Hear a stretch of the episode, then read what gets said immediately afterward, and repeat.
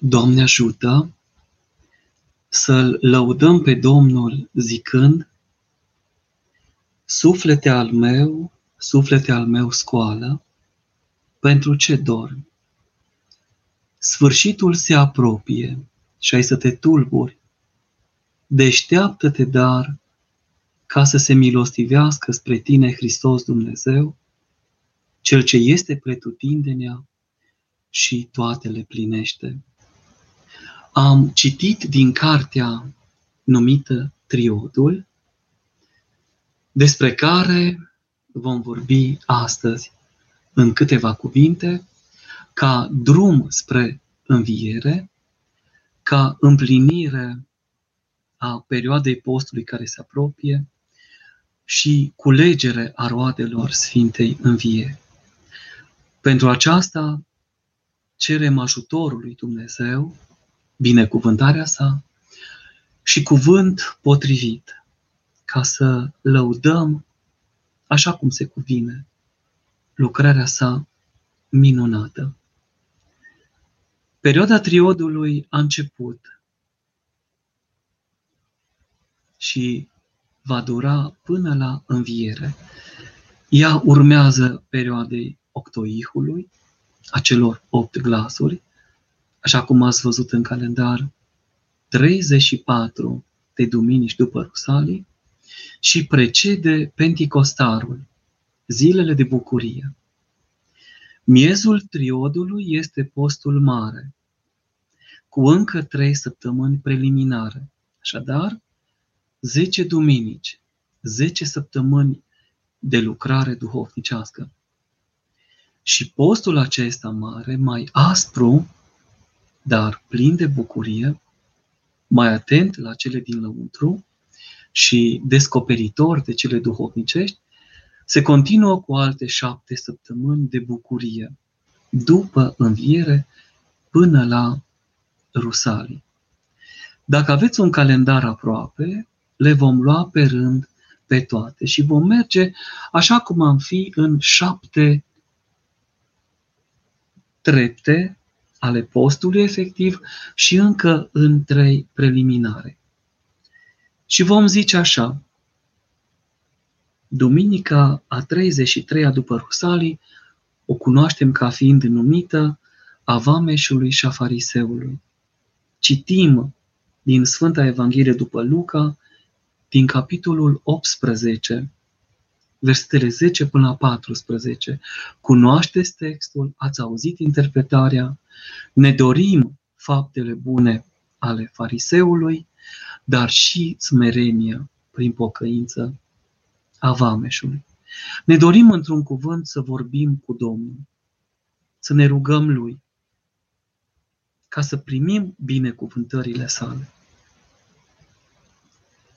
Duminica trecută, duminica 34 după Rusalii, am ascultat Sfânta Evanghelie tot de la Luca, din capitolul 15, versetele 11 până la 32 numită fiind a întoarcerii fiului risipitor sau a primirii de către tatăl a acestui fiu risipitor. Adâncul și depărtarea, cele două ispite în care se află și tânărul și vârstnicul. Privirea într-o conștiință cu bună cuvință, îl aduce pe om în rânduială. Părinte, Tată, am greșit la cer și înaintea ta. Nu mai sunt vrednic să mă numesc fiul tău, fă-mă ca pe unul din slujitorii tăi. Iar el a primit inel în deget, încălțăminte în picioare, haină pe spatele său a primit înapoi înfierea, moștenirea și pentru el s-a tăiat și vițelul îngrășat. A luat cu mâinile averea părintească, a risipit-o, dar a întors-o prin pocăință, prin genele sale, sub forma lacrimilor. În opera sa, Hoțul de mărgăritare, Bartolomeu Valeriu Anania spune că ai luat mărgăritarele cu mâinile și mi-ai adus altele prin gene și le-ai lăsat în palmele mele. La început ți-ai cerut partea de vere, acum îți dăruiesc partea de iertare.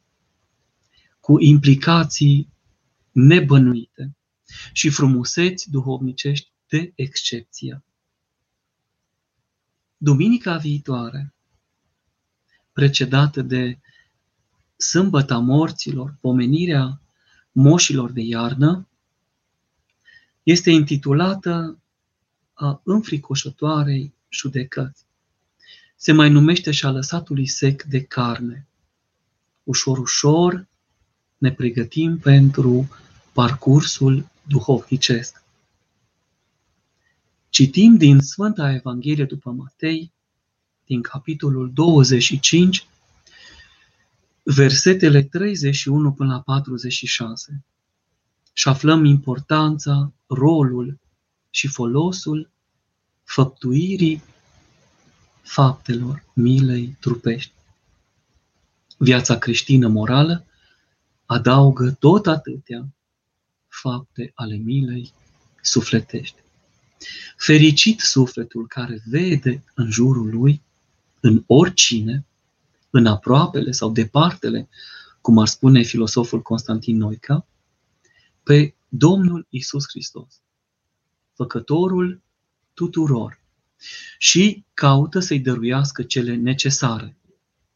Pâine, apă, haină, ocrotire și așa mai departe. Acesta este criteriul după care vom fi judecați într-o zi. Acestea sunt principiile prin care ni se va deschide și nouă și tuturor oamenilor de pe suprafața pământului ușa împărăției cerurilor. Cu adevărat, judecata este înfricoșătoare, dar dacă credinciosul s-a pregătit cu smerenie, cu milință, cu bună cuvință, a adunat un de lemn în candela sufletului său prin săvârșirea faptelor celor bune, atunci ajunge să primească din mâna Domnului intrarea în împărăția sa. Duminica a patra, de la începutul triodului, când se încheie cele trei săptămâni preliminarii, este numită a izgonirii lui Adam din rai, a lăsatului sec de brânză. Cu alte cuvinte, cu acea seară deja începe postul cel mare. Mai este numită și Duminica Iertării. Se citește din Sfânta Evanghelie după Matei, din capitolul 6, versetele 14 până la 21, învățăturile Domnului din predica de pe munte despre iertare, post și neagonisire. Iertarea care culminează cu ceea ce spunem în Tatăl nostru și ne iartă nouă precum și noi iertăm. Și mai mult, cuvântul Domnului, dacă veți ierta oamenilor greșelile lor, și Tatăl vostru cel din ceruri va ierta vouă greșelile voastre. Cel mai sfânt cuvânt. Apoi nu judecăm ca să nu fim judecați și nu punem măsură de asprime sau asuprire asupra cuiva. Cu aceasta, intrarea în post anul acesta, 7 martie, poate să ne aducă această bucurie. Săptămâna lăsatului sec de carne a, are și conține două zile aliturgice. Pentru iubitorii de Sfântă Liturghie, acestea sunt foarte grele, dar cu smerenie învățăm ascultarea bine știind că tot ceea ce facem este o liturghie în fața Domnului. Ce se petrece în inima noastră, în mintea noastră, în trupul și în sufletul nostru. Dezlegările la brânză, lapte, ouă și pește din săptămâna viitoare vor fi suprimate la începutul postului, iar iubitorii de nevoință acum se vor putea exprima. Ușurătatea trupului arată o posibilitate deosebită pentru mișcarea minții spre cele înalte, spre profunzimi. Așa cum ar fi, spune Părintele Arsenie, să ne trăim credința în toată profunzimea ei și în toată sinceritatea noastră. Prima săptămână din post are două zile aliturgice, din nou, luni și marți. În primele patru, luni, marți, miercuri și joi seara, se citește canonul cel mare al Sfântului Andrei Cretanu. Am să-mi permit să dau citire câtorva tropare din acest canon, chiar din prima zi. Ajutor și acoperitor s-a făcut mie spre mântuire. Acesta este Dumnezeul meu și îl voi slăvi pe el. Dumnezeul părintelui meu și îl voi înălța pe el, căci cu slavă s-a prea slăvit. Miluiește-mă, Dumnezeule, miluiește-mă. De unde voi începe a plânge faptele vieții mele ticăloase? Ce început voi pune, Hristoase, acestei tânguiri de acum? Ci ca un milostiv, dă-mi iertare greșelilor. Miluiește-mă, Dumnezeule, miluiește-mă. Vino ticăloase suflete împreună cu trupul tău, de te mărturisește la ziditorul tuturor. Părăsește de acum nebunia cea dinainte și adu lui Dumnezeu lacrimi de pocăință. Miluiește-mă, Dumnezeule, miluiește-mă, râvnind neascultării lui Adam, celui întâi zidit, m-am cunoscut pe mine dezbrăcat de Dumnezeu, de împărăția cea veșnică și de desfătare pentru păcatele mele. Miluiește-mă, Dumnezeule, miluiește-mă, vai ticăloase suflete, pentru ce te-ai asemănat Evei celei din tâi. Ai căzut rău, te-ai rănit amar, că te-ai atins de pom și ai gustat cu îndrăzneală nebunească mâncare. Pentru aceasta vine postul, ca să învățăm cum să ieșim din cetatea cetățenilor vicleni, cum am auzit duminică la canonul Duminicii Fiul Risipitor, cum să fugim de mâncarea care ucide, îmbolnăvește și zdrobește și să ajungem prin lucrarea duhovnicească ușor, ușor, în muntele cel mic, unde a binevoit să locuiască Dumnezeu. Toate sâmbetele din postul mare, de la prima până la șasea, sâmbăta lui Lazar, înainte de Florii, sunt numite ale morților. Facem pomenire celor adormiți. Și cu Sfânta și Dumnezească liturghie a Sfântului Ioan Gură de Aur, pentru că duminicile primele sunt ale primele cinci, sunt ale Sfântului Vasile cel Mare, și cu parastasele de obște de după. Prima săptămână din post, intitulată a Ortodoxiei, ne duce la o contemplare a chemării lui Filip și a lui Natanael și prin ei a tuturor sfinților apostoli, lectura fiind din Evanghelia după Ioan, din capitolul 1, versetele 43 și 51. Și cred că toți ne dorim să fim ca Natanael, fi ai lui Dumnezeu, fără vicleșug. Atenți și binecuvântați, cunoscuți de Dumnezeu și cu dorință de a-L cunoaște. Vino și vezi, a zis Filip. Poate fi ceva bun în Nazaret. Era cel mai bun în Nazaret. Apoi, săptămâna a doua este închinată Sfântul Ierarh Grigorie Palama, o personalitate a vieții duhovnicești, atonite, ortodoxe, de pretutindeni, cu o gândire exemplară, un om care a pus rânduială în câteva învățături duhovnicești de elită, de excepție ale bisericii. Cunoașterea Harului Duhului Sfânt, simțirea Dumnezeiescului Har, așa cum ne învață și Părintele Efrem Vatopedinu când slujim Sfânta și Dumnezească liturghie. Să slujim cu simțire, cu trăire, prin Harul Duhului Sfânt și în Harul Duhului Sfânt. Lucrările sale pot fi găsite în filocalie și nu numai. Rugăciunea sa în tinerețe, Maica Domnului luminează mintea, pentru că era puțin greu la minte, în copilărie, l-a adus la așa o slavă și la așa o lucrare înaltă, încât i-a depășit pe toți. A binecuvântat Domnul să vedem chilia sa în Sfântul Munte, pe coama muntelui, Atos, și de departe și de aproape.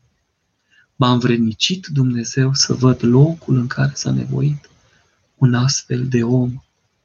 Cum a căpătat sfințirea, prin ce nevoințe duhovnicești, cum s-a lăsat călăuzit de Harul Duhului Sfânt ca să atingă sfințirea și desăvârșirea.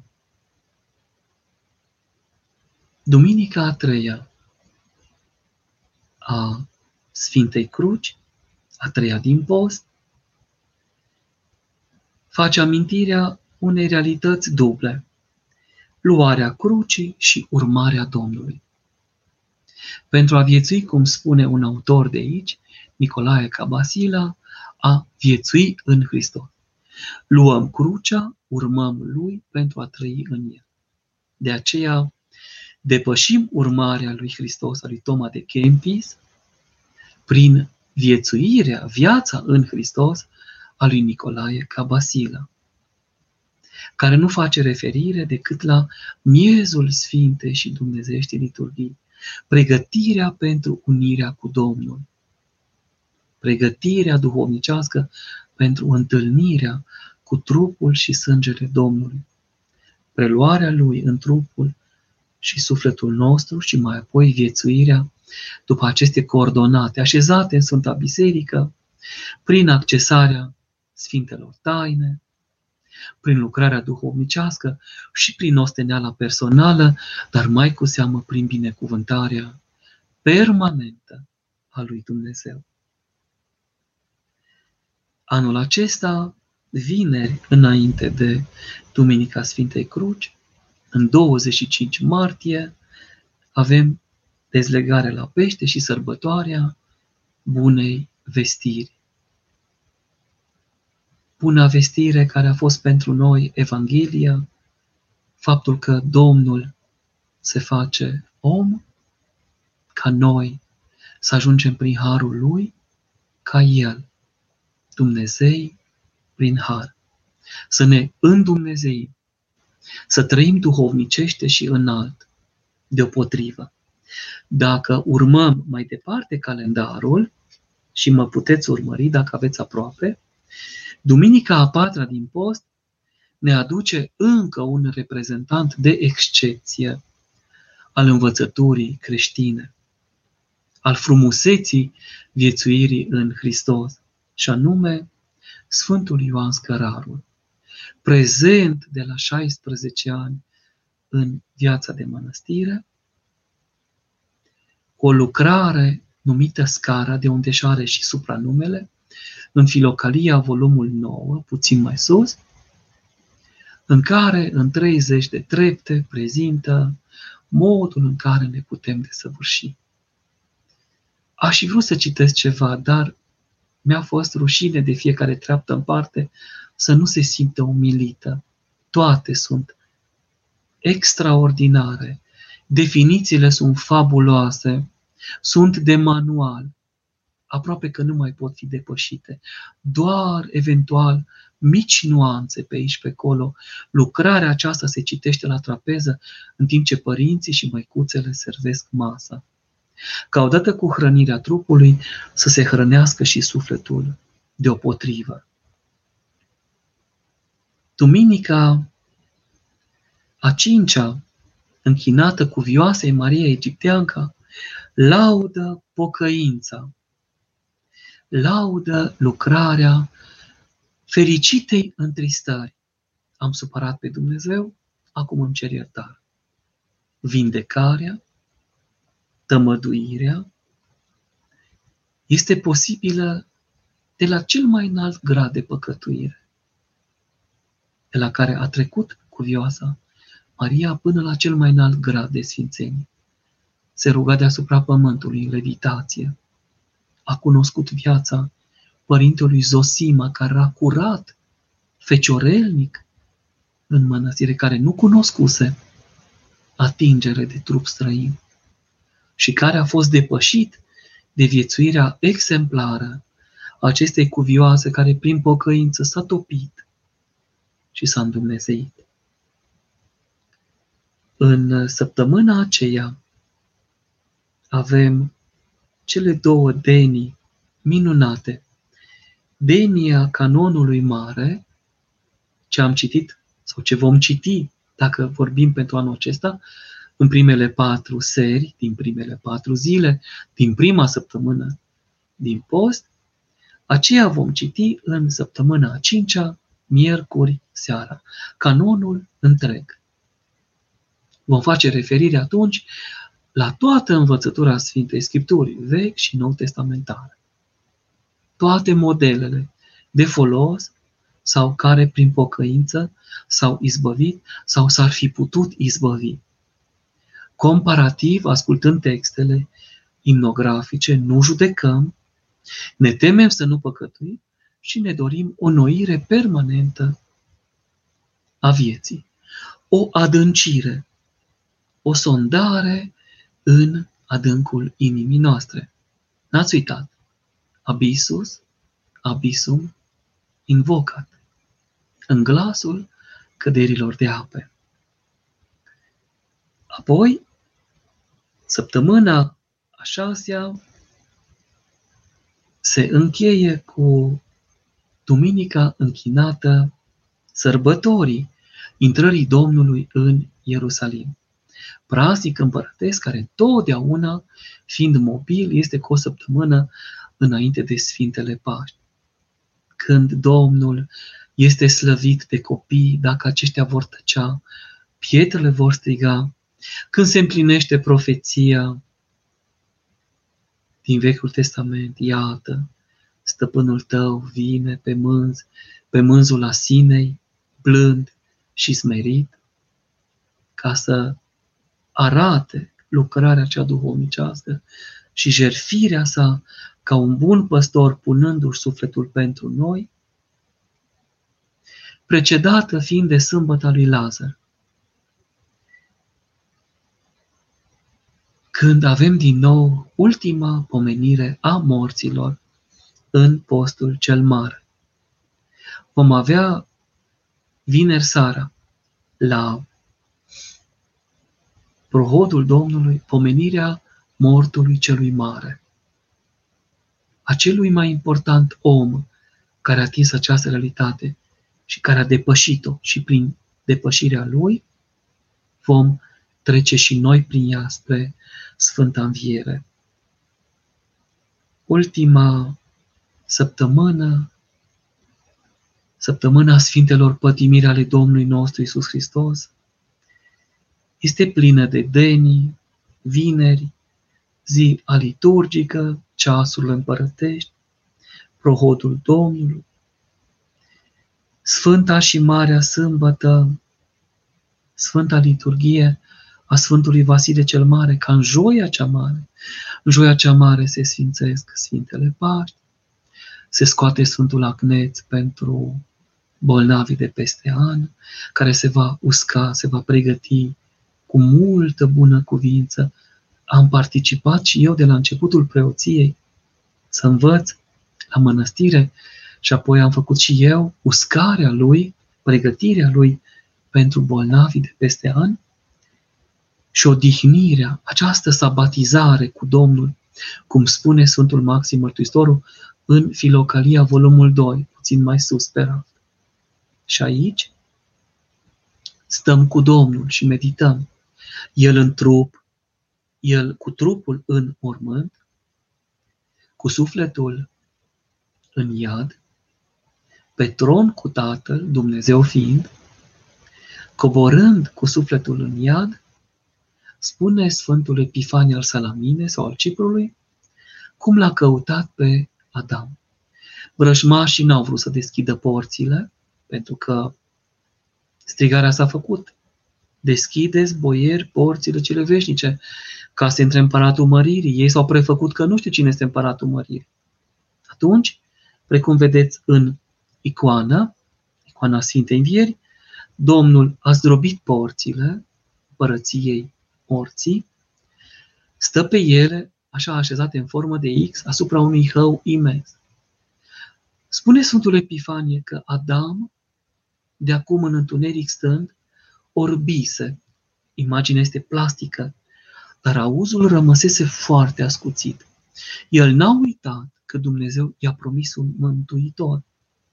Voi trimite după tine un răscumpărător. A fost prima profeție făcută de însuși Domnul, din gura Domnului.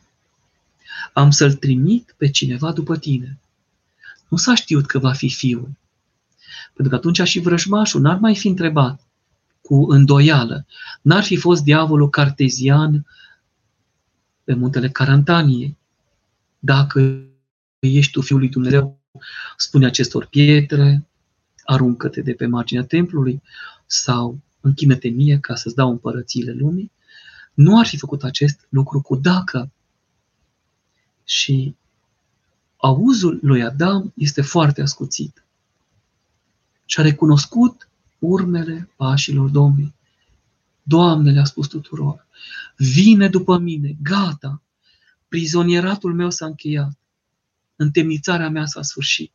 Vine după mine, cu acești pași m-am plimbat eu cândva prin împărăția Lui, în ceas de seară, când vorbeam cu El, când eu îl întrebam și El îmi răspundea. Extraordinar. Vedem însă timiditatea Evei care nu mai întinde mâna, s-a ars odată și prin ea întreg neamul omenesc, întinde mâna cumva din veșmântul ei cel roșu, de sub veșmânt, și se lasă prinsă de Domnul. Și prin ei doi, toți cei care l-au așteptat, toți cei care au trăit așteptarea lui, toți cei care au dorit frumusețea feței lui. Cu aceasta, perioada triodului, care este cuprinsă în această carte mare și lată, o adevărată comoară de imnografie, cele mai frumoase texte, metafore și mistagogii cum sunt plăcute sufletului meu, sunt adunate aici, din această carte citindu-se, tot în câte trei rânduri, cum zice Triodos. Acum, poate vă întrebați, de ce este nevoie pentru noi de o așa rânduială? Și vă voi aduce un răspuns din epistola către Diocnet, culeasă și exprimată în această carte minunată, Canonul Ortodoxiei, volumul întâi, canonul apostolic al primelor secole, epistola către Diocnet. Aici, în capitolul Misterul creștin, vom avea câteva răspunsuri. De ce postim, de ce ne rugăm și care vor fi finalitățile. Cu aceasta eu voi și încheia această scurtă și foarte, foarte ușoară prezentare Sper că v-am captat atenția și că veți dori să vă procurați această carte Triodul și apoi să-l citiți. Iată ce zice. Creștinii nu se deosebesc de ceilalți oameni nici prin pământ, nici prin grai, nici prin haine. Fiindcă nu locuiesc în orașe proprii, nu se folosesc de un dialect paralel, nici nu duc o viață paralelă, Învățătura lor n-a fost găsită printr-o invenție sau excogitare a unor oameni curioși, nici nu promovează vreo doctrină omenească ca alții. Cred că până aici și René Descartes ne-ar da dreptate. Și Blaise Pascal încă și mai mult. Locuind în cetăți grecești, ca și barbare, cum s-a hărăzit fiecăruia și urmând obiceiurilor locului în ce privește hainele, regimul hranei și postul, iată cum se apropie și pentru noi, ce bucurie binecuvântată fie, și restul vieții arată ca minunată și recunoscut paradoxală Constituția Republicii sau cetățeniei lor. E adevărat, noi suntem români, dar cetățenia noastră este în cerul, cetatea noastră este acolo, la Dumnezeu. Locuiesc în patrii proprii, dar ca niște emigranți. Iau parte la toate treburile publice, chiar la liturghie, care înseamnă serviciu public, serviciu comun, pace tuturor și Duhului tău, provocare-răspuns. Ca niște cetățeni și suportă toate îndatoririle ca niște străini, măcar că ar fi fost scutiți că sunt fii împărăției, după cuvântul Domnului, când l-au întrebat despre bănuțul dajdiei. Orice pământ străin le este patrie și orice patrie le este străină. Extraordinar. Se căsătoresc ca toți, nasc prunci, dar nu-și aruncă odrazele. Creștinii nu fac avort. Stau la o masă comună, dar nu și la un pat comun. Iată viața morală, viața cu minte. Sunt în trup, dar nu viețuiesc după trup, ci după cele ale sufletului. Suflete al meu, suflete al meu, scoală pentru ce dormi, n-ați uitat. Petrec pe pământ, dar au cetățenia în cer. Se supun legilor hotărâte, iar prin viețile lor biruie legile. Iubesc pe toți, dar sunt prigoniți de toți. Sunt necunoscuți și condamnați. Sunt omorâți și fac vii pe alții. Uitați-vă în viețile Sfinților Martiri. Sângele martirilor era sămânța creștinilor, a spus Tertulian și Sfânta Biserică a primit acest cuvânt ca adevărat. Sunt săraci și îmbogățesc pe mulți. Sunt lipsiți de toate și prisosesc în toate, pentru că l-au pe Dumnezeu. Și bucuria lor este negrăită. Sunt necinstiți și se slăvesc în necinstiri. Sunt huliți și sunt îndreptați. Sunt defăimați și binecuvântează. Sunt ocărâți și cinstesc pe cei ce ocărăsc. Fac binele și sunt pedepsiți ca niște răi. Pedepsiți fiind, se bucură ca unii făcuți vii. Sunt combătuți de iudei ca fiind de altă seminție cu ei și sunt persecutați de păgâni. Dar cei care îi urăsc nu ar putea spune cauza dușmăniei lor. Extraordinare cuvinte, extraordinare ar mai fi un capitol, dar mă opresc aici. Creștinii, sufletul lumii, e minunat ceea ce am putut adăuga.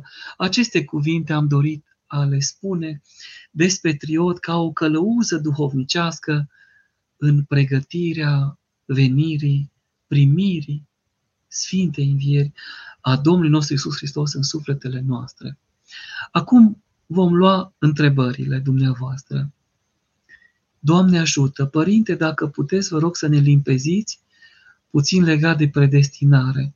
Care ar fi perspectiva corectă din punct de vedere dogmatic pe care ar trebui să o avem asupra acestui subiect? Mai ales asupra predestinării vocaționale. Învățătura ortodoxă, curată și dogmatică nu cunoaște la noi destinare sau predestinare.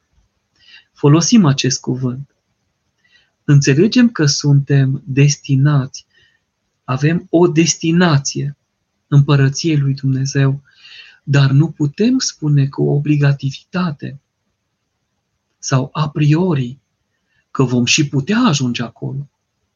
Sfântul Ioan Gură de Aur spune despre preoți că se vor mântui unul din o mie. Acum aici a fost Preasfințitul Vasile, Părintele nostru duhovnic.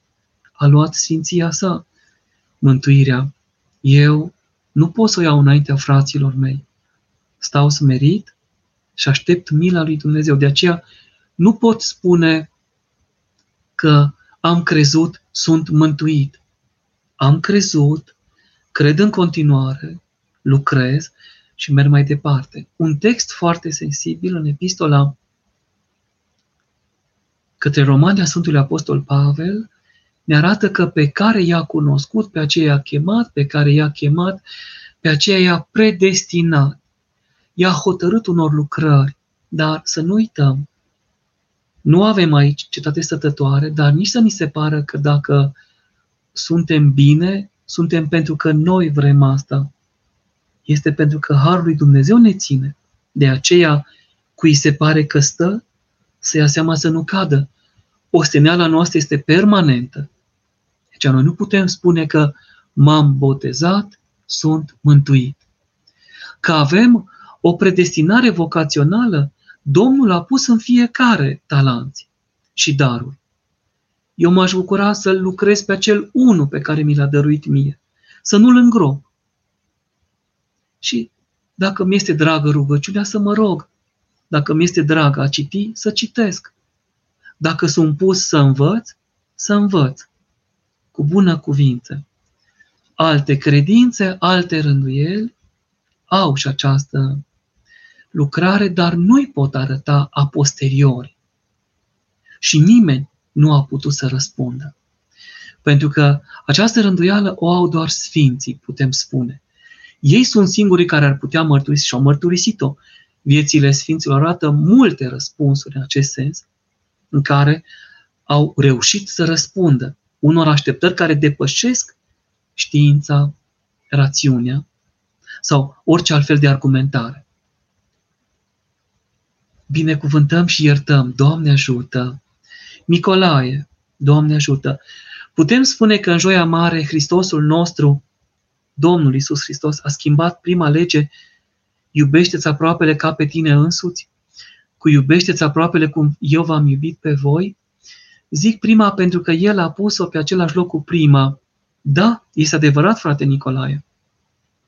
Doar vă aduceți aminte că a spus în cuvântul de despărțire, poruncă nouă, legământ nou, vă dau vouă.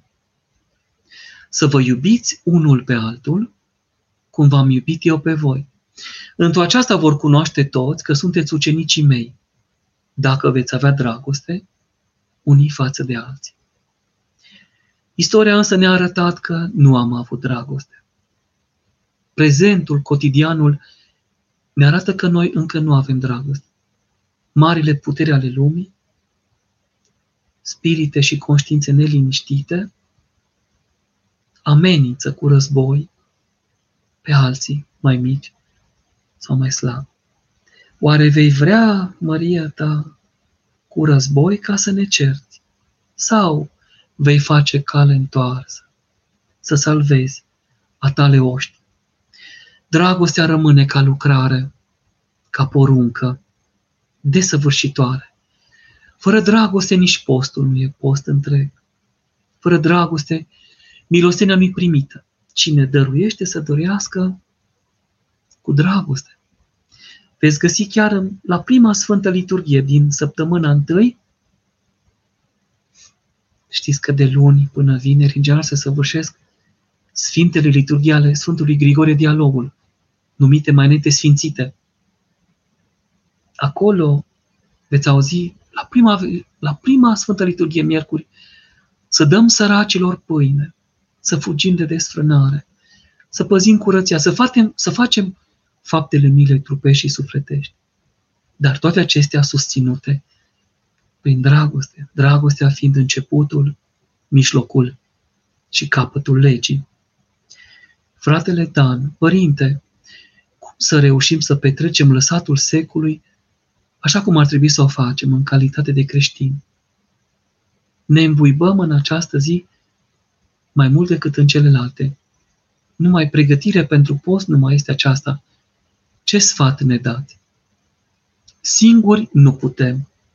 Se vede că trupul este neputincios și sufletul o sărătuitor, a spus și Domnul în grădina Ghețiman. Dar cu ajutorul Părintelui Duhovnic, cu cu spovedanie, cu binecuvântare. De aceea și noi citim întotdeauna la începutul postului, fiecărui post mare din cele patru, acea rugăciune ca să putem petrece cele 40 de zile dăruite. În cazul acesta, șapte săptămâni. Ca părăsim păcatul, îmbrățișând virtutea, să putem atinge și zilele fericite ale Sfintei Învieri. Împreună cu Părintele Duhovnic, cu binecuvântarea Lui, dacă vreți și cu binecuvântarea noastră, vom putea vom putea face acest exercițiu. Și nu este doar un exercițiu gastronomic. Este bun, dar părinții ziceau, gastronomia 1%, simțirea 99%.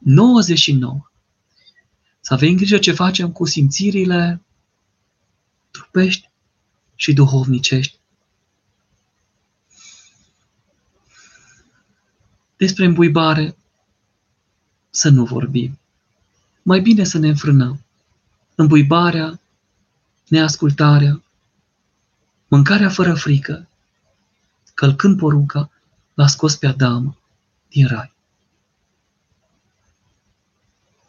Dacă vom fi atenți și la acest aspect, ca să nu se tulbure fratele nostru, cum a zis Sfântul Apostol Pavel, dacă fratele meu se zmintește, eu nu voi mânca în veac carne, atunci, cu puțină înfrânare, regăsim drumul înapoi spre împărăție, unde, ați auzit duminică, Domnul va birui și va nimici și pântecele și bucatele. Viața noastră duhovnicească nu este mâncare și băutură. În felul lumesc, spun.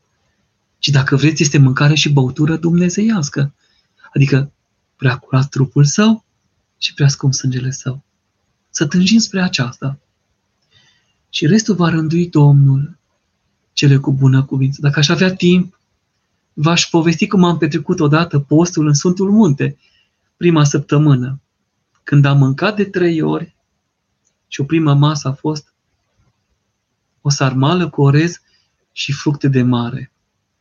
Cât am răbdat în săptămâna aceea, dar câtă fericire a putut aduce Dumnezeu asupra mea. Nu uit acele zile de înfrânare. Nu uit când am iubit o coajă de pâine uscată atât de mult, prețuind-o, că a dăruit-o Dumnezeu și un pahar cu apă. Fratele Ioan, ați putea explica pe scurt de unde vine termenul de harți? Am auzit că ar veni de la numele unui câine. Este adevărat? Eu nu știu. Eu vă spun ce îmi spunea mama. Este adevărat, dragul mamei, eram copil, că Sfânta Biserică a pus harți pentru noi. Dezlegare, adică. Pentru că zice, hai să luăm puțină putere ca să putem înainta. Dar spunea mama, Dumnezeu să o odihnească și să o așeze în împărăția sa și să se roage pentru mine. Harți este pentru leneși, pentru gurmanzi. N-am înțeles multă vreme acest cuvânt. L-am priceput duhovnicește abia mai târziu, pentru că, de pildă, monahii, ei nu au harți, ei tot timpul au post. Se nevoiesc. Omul duhovnicesc a trecut anumite trepte, anumite etape. Așadar, dacă s-a pus în calendar pentru slăbiciunea omului, nu o să zic profitați, dar bucurați-vă de acel timp și întăriți-vă cu un iaurt, cu ce puteți, ca să puteți duce crucea. Crucea postului, crucea înfrânării, crucea tăcerii. Pentru că când intră postul anul acesta, la data de 7 martie, duminică seara, vom face metanii cu rugăciunea Sfântului Efrem Siru. Doamne și stăpânul vieții mele, Duhul trândăviei, al grijii de multe, al iubirii de stăpânire și al grăirii în deșert, nu mi-l da mie, iar Duhul curăției, al gândului smerit, al răbdării și al dragostei, dăruiește-l mie slugitale. Așa, Doamne împărate, dăruiește-mi să învăț păcatele mele și să nu o sândesc pe fratele meu, că binecuvântat ești în vecii vecilor. Amin. V-am dat acest răspuns al mamei mele, care pentru mine este cel mai scump. Adică eu și într-o zi de har mă gândesc la post. După cum și într-o zi de sărbătoare mă gândesc la o continuare a postului. Nu să, se, nu, să nu se supere nimeni. Nu este pentru a nu te bucura. Bucură-te, dar cu măsură. E tocmai pentru a nu pierde bucuria sărbătorii. Postim 40 de zile la nașterea Domnului și apoi repede mâncarea și stomacul îngreunat nu dă voie minții să fie luminată, să mediteze. De aceea, de câte ori, potrivindu-mă în pelerinaje la Petleiem, fiind cazați acolo, de Crăciun am putut posti în acele trei zile. Și m-am bucurat. A fost o alegere proprie ca să mă pot bucura duhovnicește și mai mult și mai mult. Să intrăm din nou la peșteră, să ne închinăm locul unde s-a născut Domnul. Pentru, acest, pentru această pricină. Pentru că, repet, viața noastră nu este mâncare și băutură. Sper că nu pentru aceasta m-am născut. Sora Cristina, Doamnește Părinte, vă rugăm să ne recomandați câteva cărți pentru această binecuvântată perioadă apostolului. Mulțumim. Ar fi una a Părintelui Petroniu Tănase, Ușile Pocăinței. Vai, ce frumos, ce explicații ale duminicilor. Ar putea fi, dacă vreți, explicarea Sfintei Liturghii, Cartea deschisă a Împărăției, în al preasfințitului Bartolomeu. Ar putea fi, dacă vreți, predicile Sfântului Luca al Crimeii, taumaturgul, făcătorul de minuni, sau ale Sfântului Nicolae Velimirovici, Ioan Gură de Aur al Serbiei, noul Ioan Gură de Aur, sau triodul, cum vi l-am arătat, sau canonul ortodoxiei. Nu mai spun de psaltire, ceaslov, acatistier, acestea cu binecuvântarea Părintelui Duhovnic. Așadar, putem trăi foarte frumos, elegant și condescendent. Stelianos Papadopoulos are câteva romane religioase la adresa Sfântului Vasile cel Mare și a Sfântului Grigore Dialogul, vulturul rănit numit, pentru că avea o problemă la ochiul drept, o rană. Apoi, uh, atletul lui Hristos, Părintele Virgil Gheorghiu, și altele, uite câte sunt în spate, Sfântul Teodor Studitu, să nu se supere pe mine părinții. Filocalia este aici. Să nu se supere pe mine părinții bisericii, că îi nominalizez pe toți cu acest cuvânt. Mie mi-este drag Sfântul Maxim Mărtuistorul. Mi-este drag Sfântul Teodor Studitul. Dacă aș deschide oriunde vă citesc o propoziție, rămâneți uluiți. Așadar, citiți și orice carte duhovnicească și de rugăciune o cheamă pe cealaltă. Mi-este drag Sfântul Nicodim Aghioritu, o dulceață. Vai, ce om, ce, ce suflet! Nu mai vorbesc de Sfântul Iosif, Isihastul, de Sfântul Iosif Atopedinul, de Emilianos, Părintele Emilianos din Grecia, Patericul cel Mare, atât și toate celelalte. Sora Alina, sărut mâna, părinte. Doamne, binecuvântează. De vreo trei luni am atacuri de panică foarte urâte. Am chemat preoții acasă la Sfântul Maslu. Merg la biserică regulat. Mă rog intens și totuși mă tulbur foarte rău. Ce să mă rog? Cum să mă rog? Avem un canon de rugăciune pentru alungarea acestor stări, pentru alungarea acestor frici, spaime, în general. Dacă întărim credința, credința vine din auzite, cuvântul Sfintei Scripturi, vă recomand, sora Alina, să citiți dimineața din Sfânta Scriptură. Începeți cu Sfintele Evanghelii, epistole Sfântului Apostol Pavel, epistole sobornicești, o să vă întăriți. Cuvântul lui Dumnezeu este purificator. Spovediți-vă des, vă rog să vă împărtășiți des, foarte des, iar aceste ispite și încercări o să treacă. Știți că sunt de la cel rău care umblă ca un leu căutând pe cine să înghită, nu o vă speriați. Cu postul se liniștesc. Toți am trecut prin aceasta. Nu vă pot spune cum am trăit în primele zile după hirotonie, cât de superat era vrăjmașul. Nu pot spune că acestea sunt ale sufletului. Dar cu rugăciune, cu aghiazmă pe față, pe mâini, înghițim, cu anafură dimineața, cu un de lemn de la Sfântul Maslu, cu închinare la Sfintele Icoane făcătoare de minuni, cu închinare la Sfintele Moaște, ne întărim. E bine că ați chemat părinții acasă pentru Sfântul Maslu și noi procedăm la aceasta, la bolnav mai cu seamă. I-am folosit și pe ei și pe noi. Mi duc aminte din copilărie un bolnav. M-a chemat părintele să-l ajut să citesc texte. Citeam bine și m-a folosit pentru asta. Am mers la cineva un bolnav și acela, noi l-am salutat, Doamne ajută, bună seara. El a zis, mm, n-a putut mai mult. Și am zis, uite ce bolnav, Doamne. Ne-am rugat pentru bunicuț. Și la finalul Sfântului Maslu, Doamne miluiește, o minune, se ridică acela în capul picioarelor, e adevărat, era desculț, așa cum sunt țăranii, în izmene, albe însă, și ne-a condus până la ușă. Pe mine m-a binecuvântat punându mâna pe capul meu, zicând, mă, tu popă să te faci. Eram mic. Uite că a binecuvântat și el, a profețit. Eu am rămas foarte încântat văzând cât folos a adus Sfântul Maslu. De atunci am văzut puterea rugăciunii. Aveam șase ani când ziceam un tatăl nostru și se împăcau mulți în jurul meu. Sau n-apucam să terminăm rugăciunea și imediat se vedeau roadele acestea. Minunat! Minunat!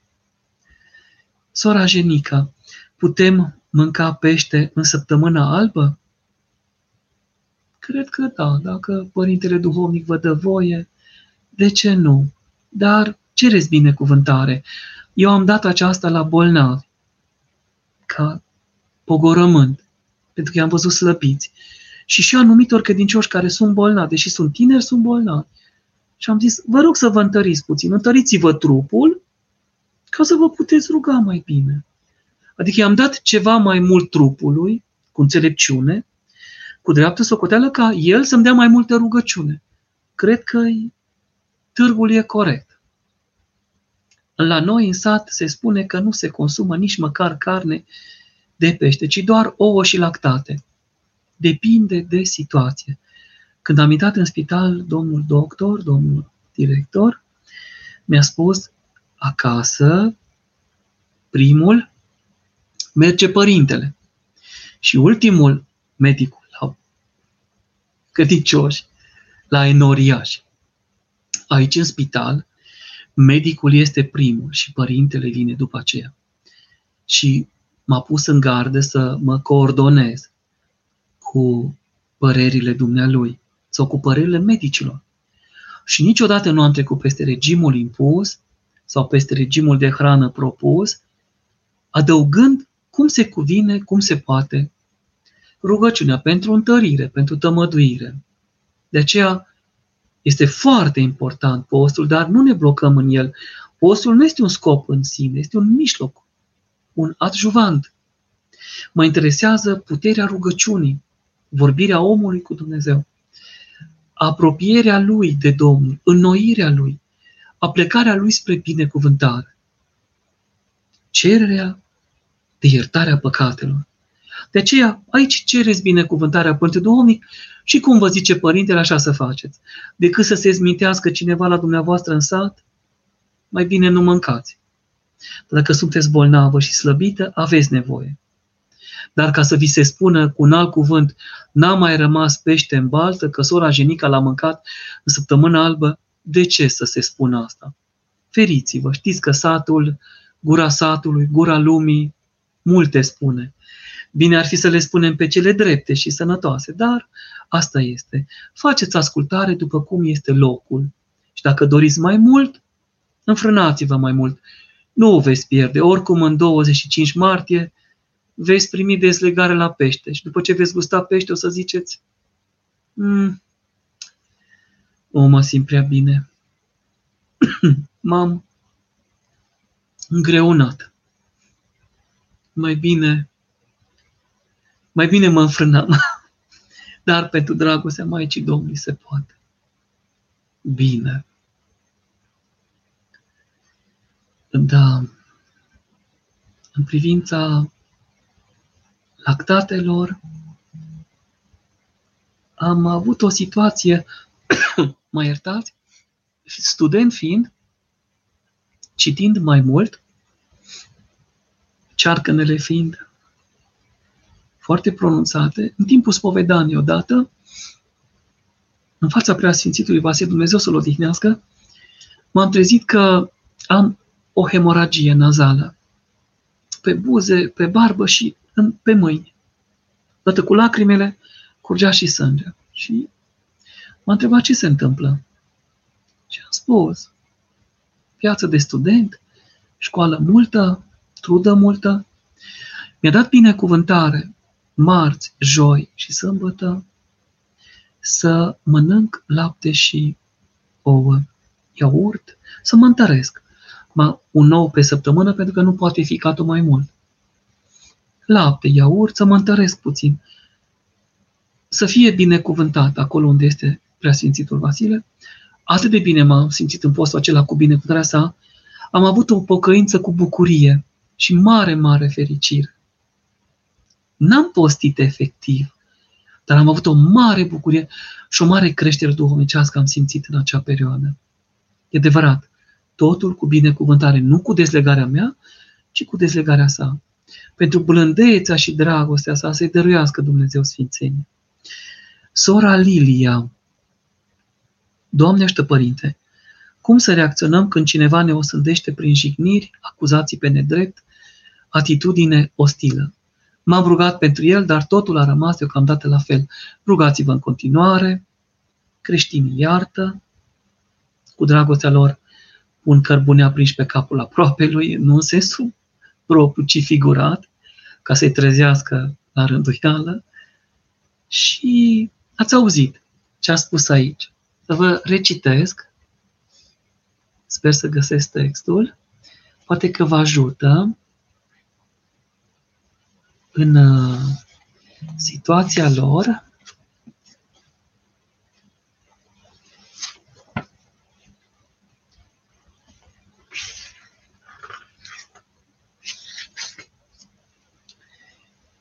Necinstiți fiind, se slăvesc în necinstiri. Huliți fiind, sunt îndreptați. Defăimați fiind, binecuvântează.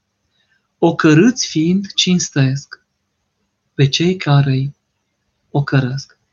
Aceștia sunt creștinii. Așadar, mai era aici ceva, poate, poate ajută. Ceea ce este sufletul în corp este creștinul în lume. Sufletul e răspândit ca o sămânță în toate membrele corpului, creștinii sunt răspândiți în toate cetățile lumii. Sufletul locuiește într-un corp, dar nu este din corp. Creștinii locuiesc în lume, dar nu sunt din lume. Numai pentru aceste cuvinte puteți ierta și merge mai departe, fără să vă tulburați. Sufletul nevăzut e deținut într-un trup văzut. Creștinii sunt cunoscuți că sunt în lume, dar pietatea lor rămâne nevăzută. Sufletul iubește carnea care îl urăște și membrele lui, iar creștinii iubesc și ei pe cei care îi urăsc pe ei. Carnea urăște sufletul și se războiește cu el, deși nu e cu nimic nedreptățită de el, pentru că e împiedicată să se bucure de plăceri, iar pe creștin lumea îi urăște, deși nu e cu nimic nedreptățită de ei, pentru că se împotrivesc plăcerilor. Ce frumos! Iată o definiție a apostolului. Sufletul e închis în corp. Știți, o teorie a lui Platon. Dar el ține la un loc corpul. Creștinii sunt deținuți în arestul lumii, dar ei țin la un loc lumea. De multe ori au plecat în pustie să stea cu animale, pentru că nu au mai putut între oameni. Sufletul nemuritor locuiește într-un cort muritor. Creștinii locuiesc și ei în corturi stricăcioase, așteptând nestricăciunea în ceruri. Sufletul se face mai bun suferind cele rele în hrană și băutură, iar creștinii pedepsiți în fiecare zi se mulțesc tot mai mult. Într-un atât de mare rang i-a pus Dumnezeu în lume, pe care nu le este îngăduit al refuza. De aceea să aveți grijă și să păziți această chemare a faptului că sunteți creștină, sora Livia, că suntem creștini. Și cu bunătate înainte. V-am zis, este un exercițiu, învățăm. Și Dumnezeu să vă binecuvânteze, să puteți posti cu acest gând bun și de folos. Doamne, ajută-mă să fiu mai bună. Și așa veți reuși să treceți ușor și poate veți iubi pe aceea și vă veți ruga pentru ei și atunci veți face lucrarea creștină desăvârșită. Sora Raluca, cum să procedez să nu mă enervez când fetița mea de 2 ani face crize mari de plâns și nu se liniștește nici de cum. Întâi să vă bucurați că o aveți, să-i spuneți că o iubiți și să o înțelegeți. Este mică, nu știe ce e lumea în care a ajuns. Să vadă în dumneavoastră un zâmbet și o bucurie și va răspunde și ea la fel. Fără cultivarea răsfățului. Să aveți o blândețe autoritară, sau o autoritate blândă, cum doriți. Și se poate. Iar crizele de plâns ale ei n-ar trebui să aducă enervarea mamei. Aveți nevoie de nervi și acum când o creșteți, să-i dați educație frumoasă până la șapte ani și până la 70, dacă Dumnezeu vă ajută, dar și mai încolo. Aveți nevoie de nervi până la bătrânețe. Vă rog, păstrați orice ar fi, nu-i risipiți de pomană și pe nimicuri. În momentele acelea nu mai reușesc nici să mă rog și mă mânii foarte tare. Ziceți dumneavoastră, Raluca, sora Raluca, eu sunt de vină. Pentru că sunt rea, strigă fica mea. Ia să fiu mai bună. Și spuneți te iubesc, ce bine că ești aici cu mine, hai să ne jucăm și odată să liniștesc toate. Mama înțelege cel mai bine aceste lucruri. Mulțumesc pentru întrebări, pentru ascultare. Gândul de final dragii mei, nu poate fi decât un gând îngeresc, un gând părintesc, un gând bun. Vine postul, pregătiți-vă, intrăm în post, postiți. Rugați-vă și pentru mine ca să pot posti. Și Dumnezeu să vă și vouă ca să puteți posti. Vor fi activități duhovnicești, conferințe, cuvinte ca acestea și mai mari, cu nemiluita important e să izbutiți, apropiindu-vă de Sfânta Scriptură, de rugăciune, faceți totul cu mulțumire. Iar Domnul nostru Isus Hristos va fi cu noi, cu toți. Dumnezeu să vă binecuvânteze, Maica Domnului să ne întărească, să putem posti, toți sfinții să ne fie alături. Vă rog, pomeniți-mă și pe mine la rugăciune, ca să pot și eu posti și să pot face din întristarea aceasta prin pocăință, pentru păcatele săvârșite în gând, cuvânt și faptă, o stare de fericire, odată cu așezarea Domnului. Abia aștept, știți, ziua aceea, să vă pot spune și eu, într-un fel ales, ca acesta pentru care mulțumesc încă o dată, Hristos a înviat și voi cu toții să-mi răspundeți, adevărat a înviat toate, totul fie binecuvântat. Amin.